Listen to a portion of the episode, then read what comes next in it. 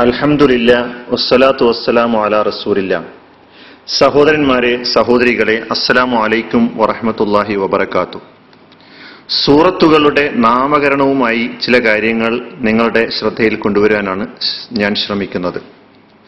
വിശുദ്ധ ഖുർആാനിൽ നൂറ്റി പതിനാല് സൂറകളാണ് നമുക്ക് കാണാൻ കഴിയുന്നത്.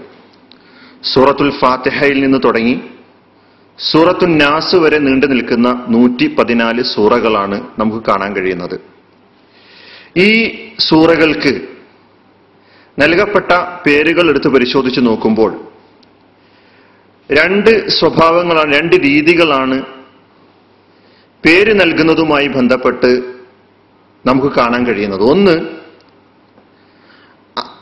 സൂറയിൽ തന്നെ പ്രതിപാദിക്കുന്ന പദങ്ങളാണ് സൂറയുടെ പേരുകളായി ഉപയോഗിച്ചിട്ടുള്ളത് എന്ന് കാണാൻ കഴിയുന്നു. മറ്റൊരു രീതി സൂറയുടെ മൊത്തം ആശയത്തെ സൂചിപ്പിക്കുന്ന പദങ്ങൾ ഉപയോഗിച്ചതായിട്ടും കാണാൻ കഴിയുന്നു. ഒന്നാമത്തെ ഇനത്തിൽ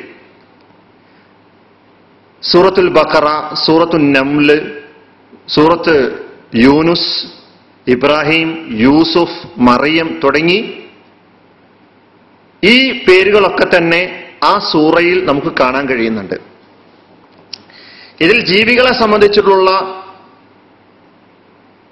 പദങ്ങളുണ്ട്. സൂറത്തുൽ നംൽ സൂറത്തുൽ ബക്കറ സൂറ ഫീൽ അൻആം.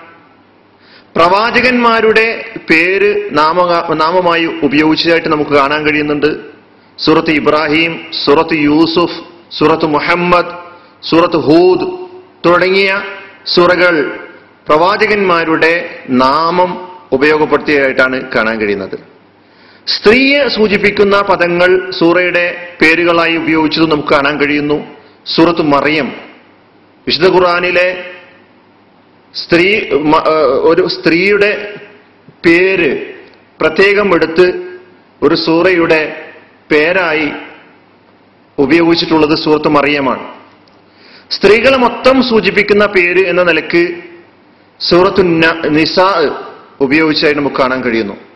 മഹാനായ ലുക്കുമാന്റെ പേരിൽ ഒരു സൂറ നമുക്ക് ഖുർആനിൽ കാണാൻ കഴിയുന്നത് ഇങ്ങനെ ഖുർആനിൽ തന്നെ വന്നിട്ടുള്ള പ്രതിപാദിക്കുന്ന പദങ്ങൾ സൂറയുടെ നാമങ്ങളായിട്ട് ഉപയോഗിച്ചായിട്ട് കാണുന്നു.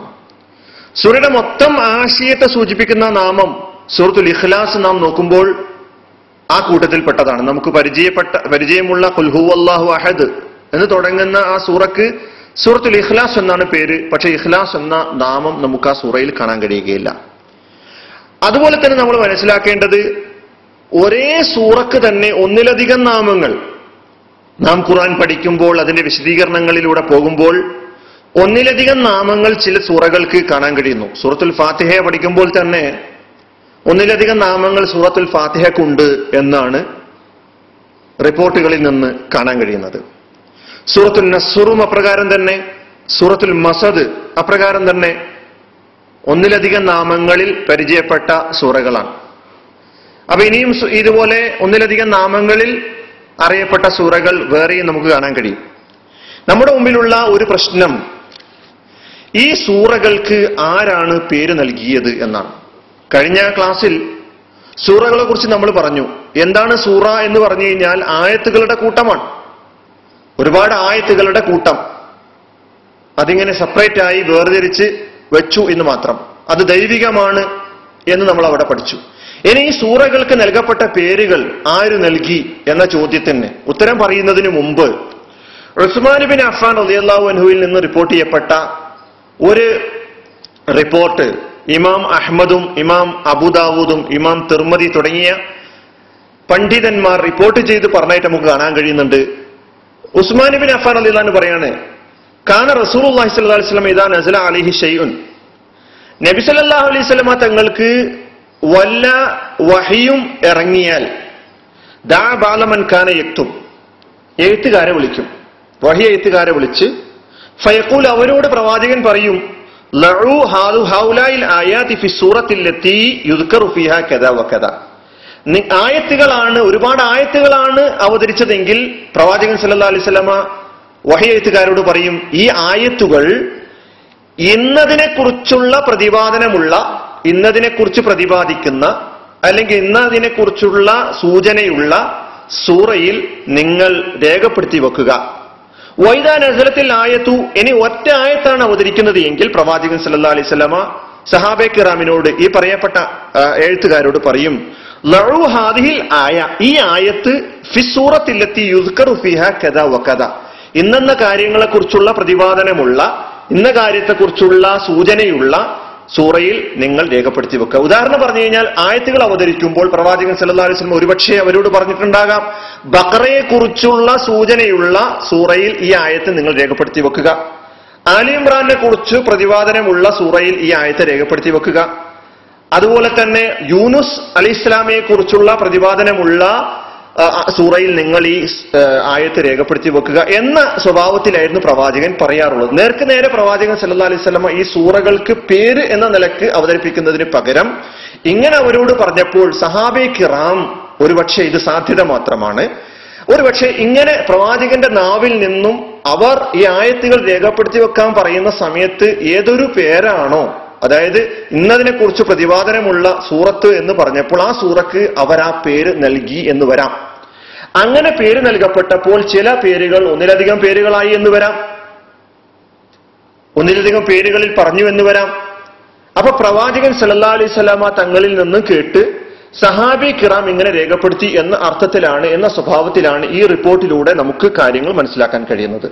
എന്നിരുന്നാലും മക്കയിലെ ഗ്രാൻഡ് മുഫ്തിയായിരുന്ന മർഹൂം ഇബിനുബാസ് റഹ്മത്തുല്ലാഹി അലഹി അദ്ദേഹത്തോട് ഒരാൾ ഈ വിഷയവുമായി ബന്ധപ്പെട്ട് ഒരു ചോദ്യം ഉന്നയിച്ചപ്പോൾ ആരാണ് ഈ സൂറകൾക്ക് നാമകരണം ചെയ്തത് എന്ന ചോദ്യം ഉന്നയിച്ചപ്പോൾ അദ്ദേഹം പറഞ്ഞത് പ്രവാചകൻ സല്ലാ അലൈഹി സ്വലാമയാണ് ഇന്നെന്ന സൂറകൾക്ക് ഇന്നെന്ന പേരുകൾ നൽകി മുഴുവൻ സൂറകൾക്കും പ്രവാചകനാണ് പേര് നൽകിയത് എന്ന് പറയുക നേർക്ക് നേരെ ഖണ്ഡിതമായ ഒരു തെളിവിന്റെ അടിസ്ഥാനത്തിൽ പറയുക സാധ്യമല്ല.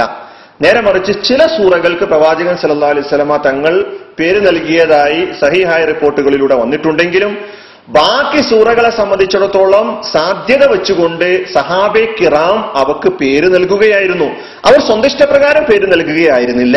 നേരത്തെ ഞാൻ ഉസ്മാൻ ബിൻ അഫാർ അലിയല്ലാഹുവിന്റെ ആ റിപ്പോർട്ടിലൂടെ അവതരിപ്പിച്ചതുപോലെ അവർ പ്രവാചകൻ സല്ലാ അലൈഹി വസല്ലമയുടെ നാവിൽ നിന്ന് തന്നെ അതായത് ഇന്നതിനെ കുറിച്ച് പ്രതിപാദനമുള്ള ഇന്ന സൂറത്ത് ഇന്ന പേരിലുള്ള സൂറത്ത് എന്ന് പറയുന്നതിന് പകരം പ്രവാചകൻ സല്ലാ അലൈഹി വസല്ലമ തങ്ങൾ ഇന്ന സംഗതിയെക്കുറിച്ചുള്ള പ്രതിപാദനമുള്ള എന്ന് പറഞ്ഞപ്പോൾ അവർ അതിനെ പേരാക്കി ആ പ്രതിപാദനമുള്ളതെന്ന് പറഞ്ഞ പ്രവാചകന്റെ നാവിൽ നിന്നും പുറത്തു വന്ന ആ പദ പദം ആ സൂറക്ക് അവർ പേര് ആയി രേഖപ്പെടുത്തി വെക്കുകയായിരിക്കാം എന്ന് ആണ് സാധ്യത എന്ന് അദ്ദേഹം മറുപടി കൊടുക്കുകയുണ്ടായി. ഈ നാമങ്ങളൊന്നും തന്നെ ഈ നൂറ്റി പതിനാല് നാമങ്ങൾ നമ്മൾ അവസാനമായി മനസ്സിലാക്കേണ്ടത് ഈ നൂറ്റി പതിനാല് നാമങ്ങൾ എന്ന് പറയുന്നത് വിശുദ്ധ ഖുർആാനിന്റെ ആശയങ്ങൾക്ക് വിരുദ്ധമായ നാമങ്ങളല്ല. അത് തീർത്തും വിശുദ്ധ ഖുർആാനിൽ തന്നെ. നേരത്തെ ഞാൻ പറഞ്ഞതുപോലെ ചില നാമങ്ങൾ ആ സൂറയിലെ പദങ്ങൾ തന്നെയായിരുന്നു. അതുപോലെ ചില നാമങ്ങൾ ആ സൂറയുടെ മൊത്തം ആശയമായിരുന്നു. ഇങ്ങനെ ഖുർആാനുമായി ബന്ധപ്പെടുത്തി നാം പറയുമ്പോൾ ഖുർആാനിലെ നാമങ്ങളെല്ലാം വിശുദ്ധ ഖുർആാനിന്റെ ആശയങ്ങളോടും അർത്ഥങ്ങളോടും പൂർണമായി യോജിച്ച നാമങ്ങളാണ്. ആ നാമങ്ങൾ എങ്ങനെ നൽകപ്പെട്ടു എന്നതുമായി ബന്ധപ്പെടുത്തി പ്രവാചകൻ സല്ലാ അലൈഹി സ്വല്ലമയാണ് അതിന് പേര് ഇങ്ങനെ ഇന്ന പേര് എന്ന നിലയ്ക്ക് നൽകിയത് എന്ന് പറയുവാൻ നമ്മുടെ മുമ്പിൽ വ്യക്തമായ ശക്തമായ ഗണ്യതമായ തെളിവില്ലാത്തിടത്തോളം കാലം ഈ പറഞ്ഞ ഒരു നിഗമനത്തിലെത്തുക മാത്രമേ സാധ്യമാവുകയുള്ളൂ. അള്ളാഹു സുബാനു താല അനുഗ്രഹിക്കുമാറാകട്ടെ. വാഹൃദാൻ അലഹമുല്ലാ